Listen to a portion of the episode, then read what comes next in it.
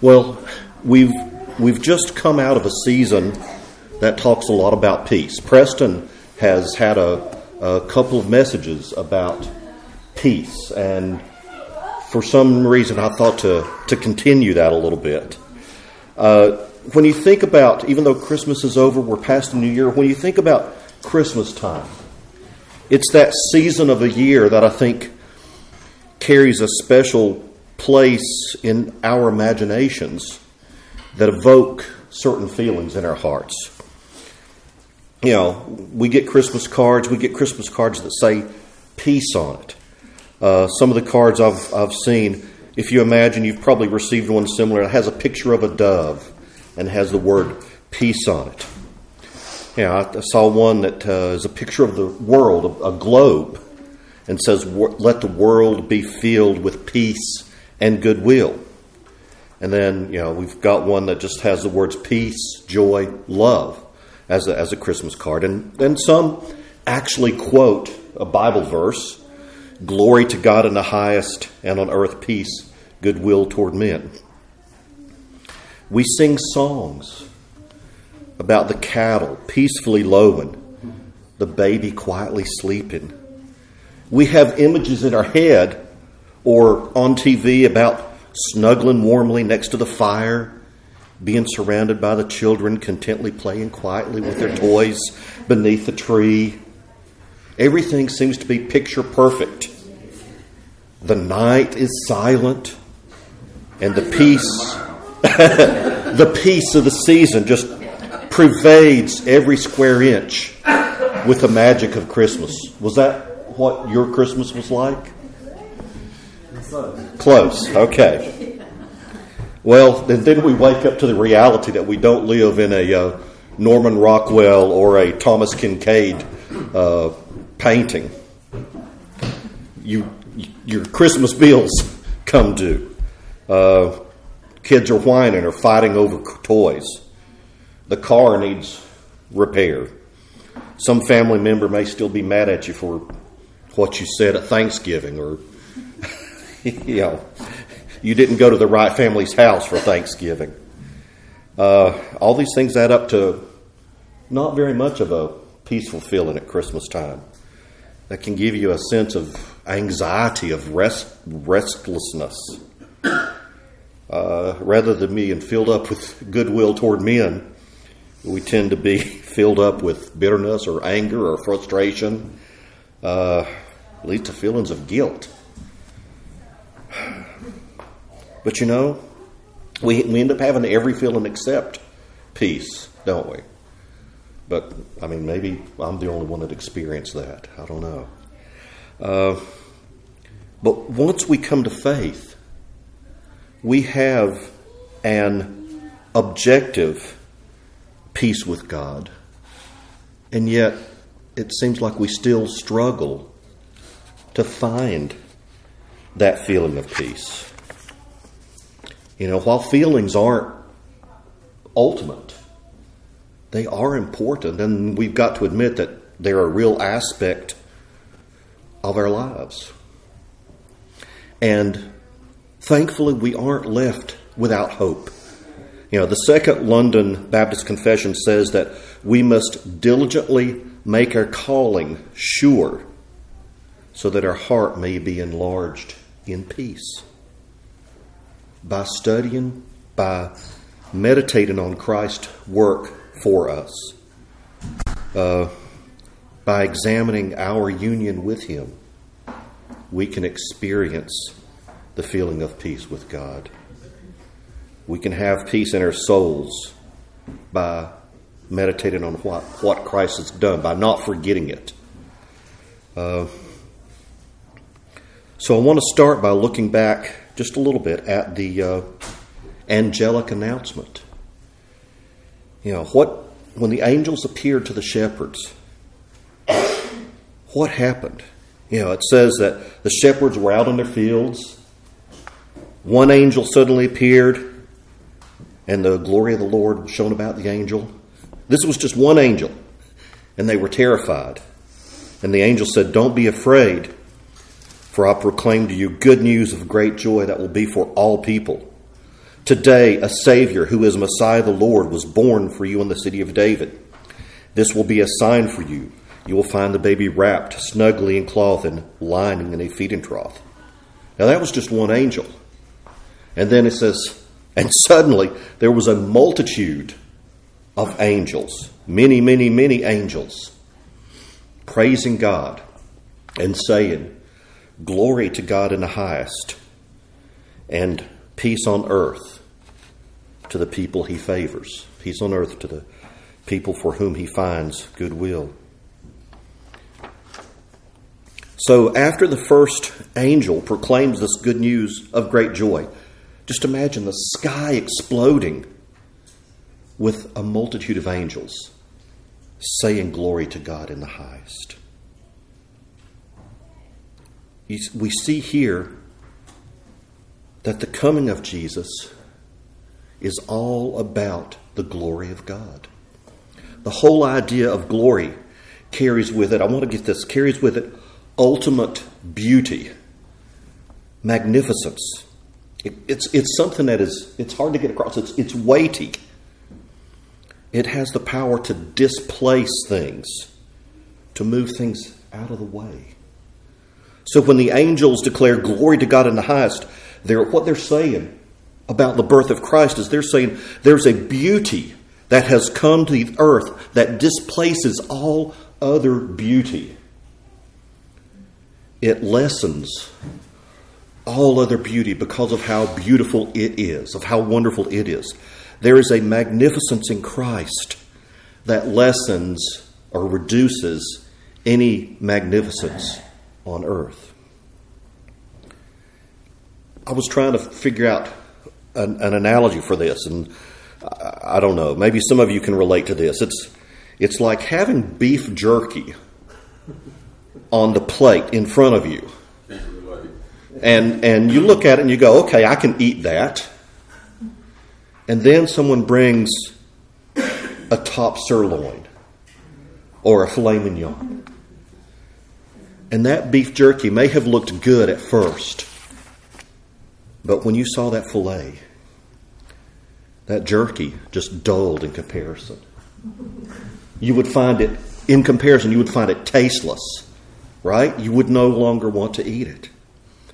And there's something about how now we have something that is more magnificent than anything you can imagine. Glory to God in the highest.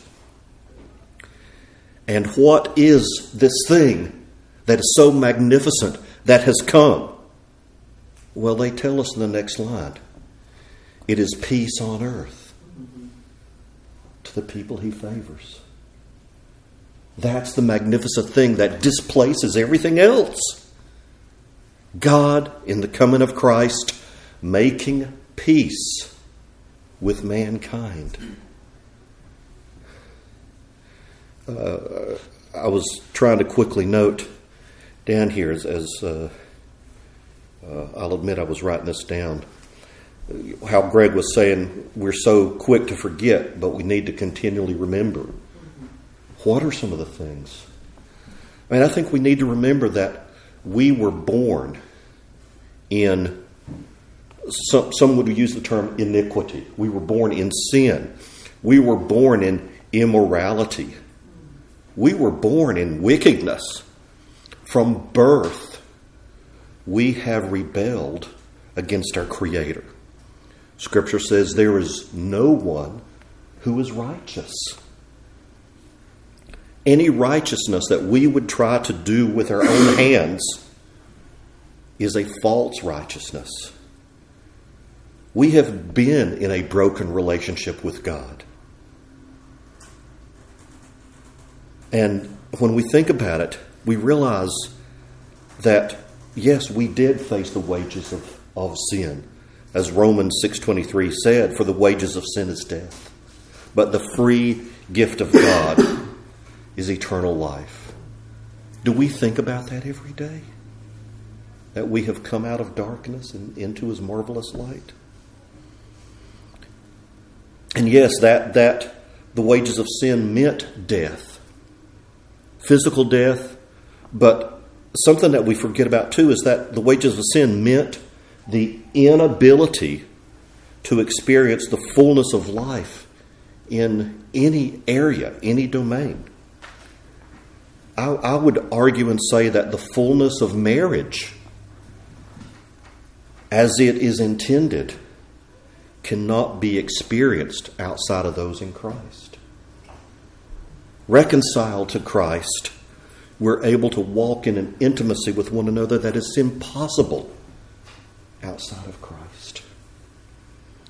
You know, a right relationship with God vertically writes everything else horizontally. God makes peace where the wages of sin are death. And we need to remember this every day. And the second part I just mentioned of Romans 6:23, it says where it reminds us that the free gift of God is eternal life in Christ Jesus. So the coming of Christ is all about bringing peace between the hostility of our rebellion against God and bringing peace uh, between us and God's just and right wrath toward our rebellion. We need to remember that Jesus stepped into the middle of that and he brought about peace. The peace of his blood shed on the cross. He absorbed all of God's wrath for us, and He replaced it with God's good pleasure. He replaced it with the imputed righteousness. Is He worthy? Is He worthy of all blessing and honor and glory? Is He worthy of this? Yes, He is. You know, I was reading over this and thinking of that. Oh, he is so worthy as we were singing that song. Colossians 3 15 through 17 says this Let the peace of the Messiah, to which you were also called in one body, let that peace control your hearts. Be thankful. Let the message about the Messiah dwell richly among you teaching and admonishing one another in all wisdom, singing psalms, hymns, and spiritual songs with gratitude in your hearts to God. And whatever you do in word or in deed, do everything in the name of the Lord Jesus, giving thanks to God the Father through him. Let the peace of the Messiah rule in your hearts. The peace of Christ rules in our hearts when we surrender our lives to Him. So, letting the peace reign is about laying your life down, seeking forgiveness, believing that Christ brings peace. You know, what happens when a Christian doesn't have the peace of Christ ruling in their hearts? I think, first, for whatever reason, we think that we should be in control. We take on a weight and a responsibility and a worry that isn't ours to take on. For example, I think anxiety and stress start to build up in a Christian when you start to believe that you can fix someone. Trying to fix a brother or a sister, a son or a daughter. You take the weight of trying to fix them on your shoulders And you start stressing out. You start to be fearful. You start to worry. Why do we do this when we can't fix ourselves? And yet we try to fix others. Trying to control, trying to manipulate things, things at work, things at home. You take on things that you can't do anything about.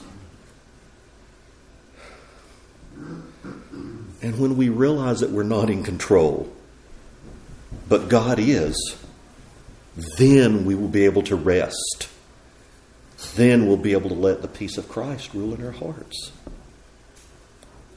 You can't fix someone else, but you can pray. The thing with a family member, that thing at work, you can pray about it. then you can breathe and rest. Know that you're in the hands of God and know peace. And when you have the peace of God in your heart, you'll grow in thanksgiving, you'll grow in gladness. You'll be more and more in tune with the generosity of God in your life. What comes to mind when you, the very first thing when you think about peace? Anything? Anybody? The world doesn't have it. The world doesn't have it. No loose ends. No sins. What? Anything else? The Presence of God. The presence of God. Now, I think if, if, we, if you ask most people, let's say the man on the street, they might say something like, uh, no more war. Uh, we see a lot of that on the news lately.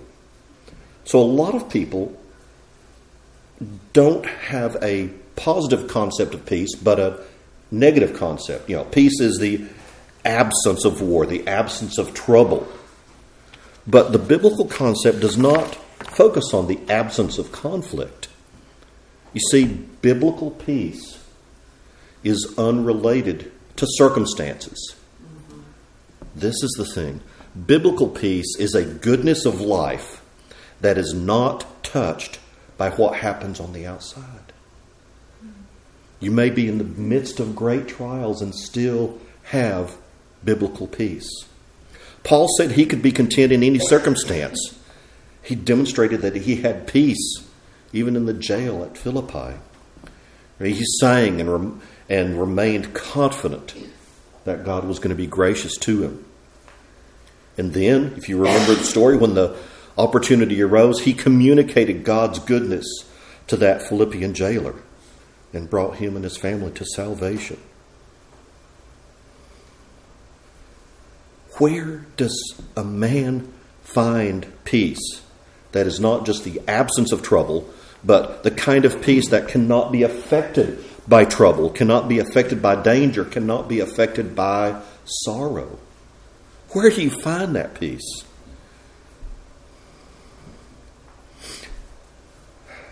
Well, I think it's uh, ironic that maybe what is the most definitive teaching on peace comes from our Lord Jesus on the night before he died in agony on the cross.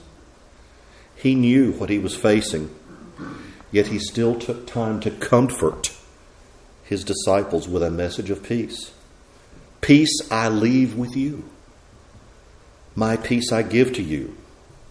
I do not give to you as the world gives. Your heart must not be troubled or fearful. The peace Jesus is speaking of enables believers to remain calm in the most wildly fearful circumstances. This peace is never caused or created by circumstances, but instead it affects and overrules circumstances. That's the peace that he offers. And the New Testament speaks of two types of peace the objective peace that has to do with your relationship with God, and the subjective peace that has to do with your experience in life. You know, when we put our faith in God, we have we cease becoming enemies of God. We come over to his side. The hostility has ended we have a peace treaty now, so to speak, with God. And Jesus wrote out that treaty with his own blood. That treaty, that bond, that covenant of peace declares the objective fact that we now have peace with him. You know, Romans 5 1 says this. It says, Since we have been declared righteous by faith, we have peace with God through our Lord Jesus Christ. Know, uh, I found this this uh, uh, quote the other day that talks about the, the good news. And it says that the good news is a lot better than simply telling someone that God has a wonderful plan for your life and wants to make it happy, wealthy, uh, and, and healthy, or that He wants to give you a method for self improvement.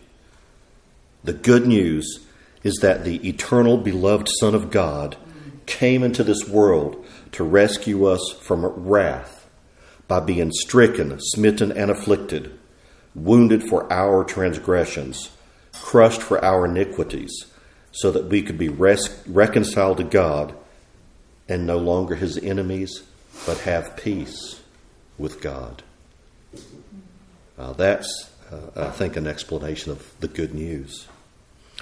Whereas we were once separated, we've now been reconciled. That's the heart of the gospel message. But Jesus does talk about the, the subjective experiential peace too. And this is what he said My peace I leave with you. Don't let your heart be troubled. You know, this peace is a, a tranquility of the soul, a settled, positive peace that affects the circumstances of your life. And I would argue that this is not a passive peace, but an aggressive peace. Rather than being victimized by events in your life, this type of peace attacks them and gobbles them up. This peace is a supernatural, permanent, positive, divine tranquilizer. It's a firm conviction that he who spared not his own son will also freely give us all things. This is the peace that Paul speaks about in Philippians, and the peace of God, which surpasses every thought, will guard your hearts and minds. The peace of God is not based on circumstances like the world's peace. Now, I will say it doesn't always make sense to the carnal mind. Paul says it's a peace that surpasses every thought. But in this passage here, peace will guard your hearts and minds. This word guard is not a word that simply means to watch or even keep imprisoned. It's a word that's used in a military sense. It means to stand at a post, looking out, guarding against aggression of the enemy. So, with peace on guard, the Christian has entered an impregnable fortress from which nothing can dislodge him. The name of that fortress is Christ, and the guard is peace. The peace of God stands guard to keep worry, to keep doubt, to keep fear from corroding our hearts, to keep unworthy thoughts from tearing up our minds. And this is the kind of peace that I think men really want. They want a peace that deals with the past, where guilt tortures them hour by hour. They want a peace that governs the presence so that they won't have any unsatisfied desires. They want a peace that holds a promise to the future where there will be no forbidding fear of the unknown. And the peace of God is exactly the peace that does this. The peace of God is the peace that covers guilts from the past. The peace of God is that by which trials of the present are overcome. And the peace of God is that in which our future destiny is secured eternally. That's the peace of God. And this peace that we experience, you know, this peace, where does it come from? Well, we find references to God. In Hebrews, he's called the God of peace. Philippians, do what you have learned and received from me and seen in me, and the God of peace be with you. A similar thing in 1 Thessalonians, now may the God of peace himself sanctify you completely. Hebrews, the God of peace. Jesus also references as the one who brings peace. We know the passage from Isaiah 6 For a child will be born for us, a son will be given, and the government will be on his shoulders. His name will be called Wonderful, Counselor, Mighty God, Eternal Father, Prince of Peace. I already mentioned John 14 27, where Jesus says, My peace I give to you. Notice he says, My peace. Here is the key, I think, to the supernaturalness of this peace it's his own personal peace that he gives to us. It's the same deep, rich peace that stilled his heart in midst of mockers, haters, murderers, and everything else that he faced. He had a calm, Christ had a calm about him that was unnatural. In the midst of incomprehensible persecution, Jesus was calm and unfaltering. And he says he gives us this same peace. Think about when Jesus appeared before Pilate. He was calm, serene, controlled. He was at peace. He was so at peace that Pilate became frustrated and disturbed. Pilate, it seems, was probably furious that Jesus was standing before him fearless. And Pilate said to him, Do you refuse to speak to me? Don't you know I have the authority to release you and the authority to crucify you? Then, in perfect peace, Jesus said, You would have no authority over me at all if it had not been given to you from above. That's the same kind of peace that he says he gives to us an undistracted fearlessness and trust. the real question is do we walk in that level of peace? We need to be able to lay hold of this peace.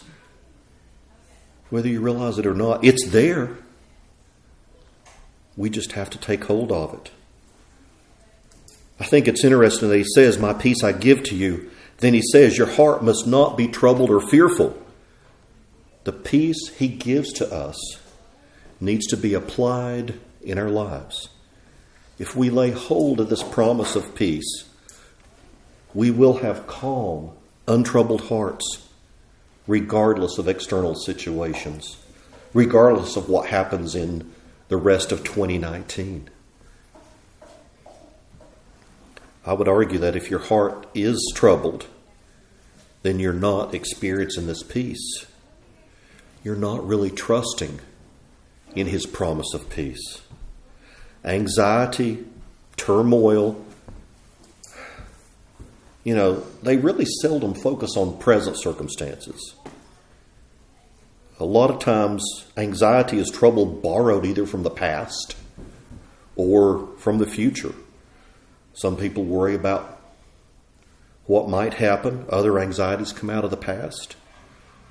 But both the future and the past and the present are under the care and control of God. He promises to supply our future need, and He has forgiven our past. Do we remember this? Think about Stephen as he sank bleeding and bruised under the stones of a crushing mob. He offered a loving prayer for his murderers. Lord, do not charge them with this sin. Paul was driven out of one seat, dragged lifeless out of another, stripped by robbers, arraigned before ruler after ruler. Yet he had an uncanny peace. Five times I received 39 lashes from Jews. Three times I was beaten with rods by Romans. Once I was stoned by my enemies. Three times I was shipwrecked.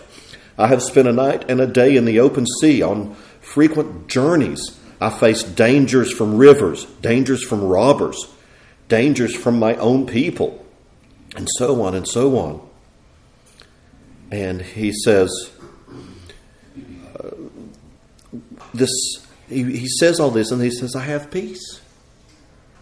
We are pressured in every way, but not crushed. We are perplexed, but not in despair. We are persecuted, but not abandoned. We are struck down, but not destroyed. We always carry the death of Jesus in our body so that the life of Jesus may be revealed in our body. For we who live are always given over to death because of Jesus, so that Jesus' life may be revealed in our mortal flesh. Therefore, we do not give up, for our momentary light affliction is producing for us an absolutely incomparable eternal weight of glory.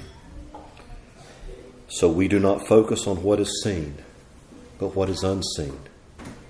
For what is seen is temporary, what is unseen is eternal. In other words, Paul didn't focus on his problems, but on the promises of God to sustain him and glorify and use him to glorify God. Troubles come and go, but glory is eternal. That's why Paul could write, Rejoice in the Lord always. And again, I say, Rejoice. Now, I'll say one other thing. To have this supernatural peace, it puts us under an obligation to lean on it. Let the peace of the Messiah, to which you were called, in one body control our hearts. You have this peace, now let it rule in your heart. In the midst of a society where we are constantly bombarded with pressures designed to get us to focus on our needs and our problems, how do we keep our mind focused on Christ and on His peace? by spending time in the Word, by being taught by the Holy Spirit, by permitting Him to fix our hearts and focus on the person of Christ. I would say I think most people who lack peace simply have not taken the time to pursue it. God's peace comes with a personal discipline to stop in the midst of the storm and take the time to seek Him. It's a condition of peace that we cease from life's activities and know Him. Be still and know that I am God. And to those whose minds are steadfastly fixed on Him, He gives the gift of peace. There's a hymn that I found that I just want to read it out uh, in closing.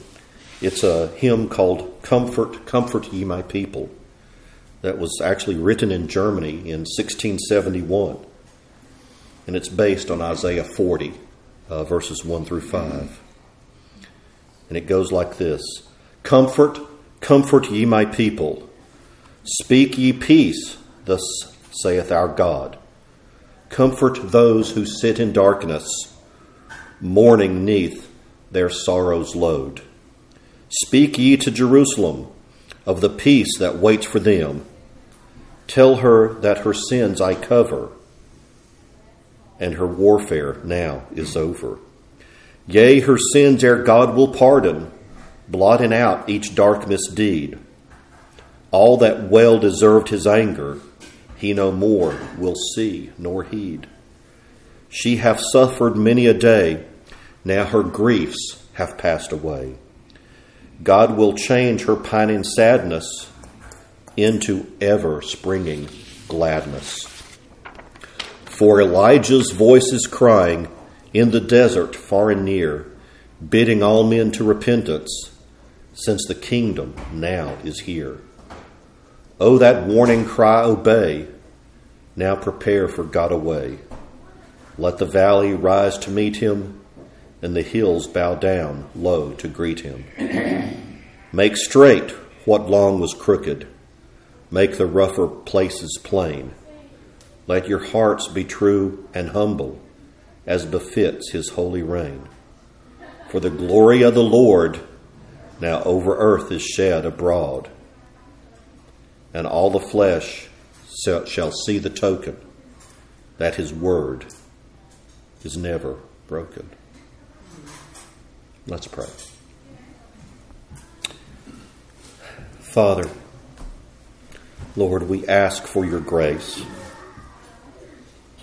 that by the power of the Holy Spirit, the peace of Christ would rule in our hearts.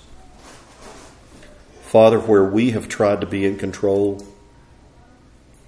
we confess that. We admit that where we have tried to fix others, realizing that we ourselves are broken, Father. We confess that.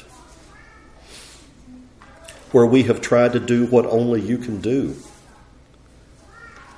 we confess that. And Father, we ask that through the power of the Holy Spirit, you would begin to flood our minds with your goodness and your grace Father, remind us of those times when you've provided and yet we were so unaware.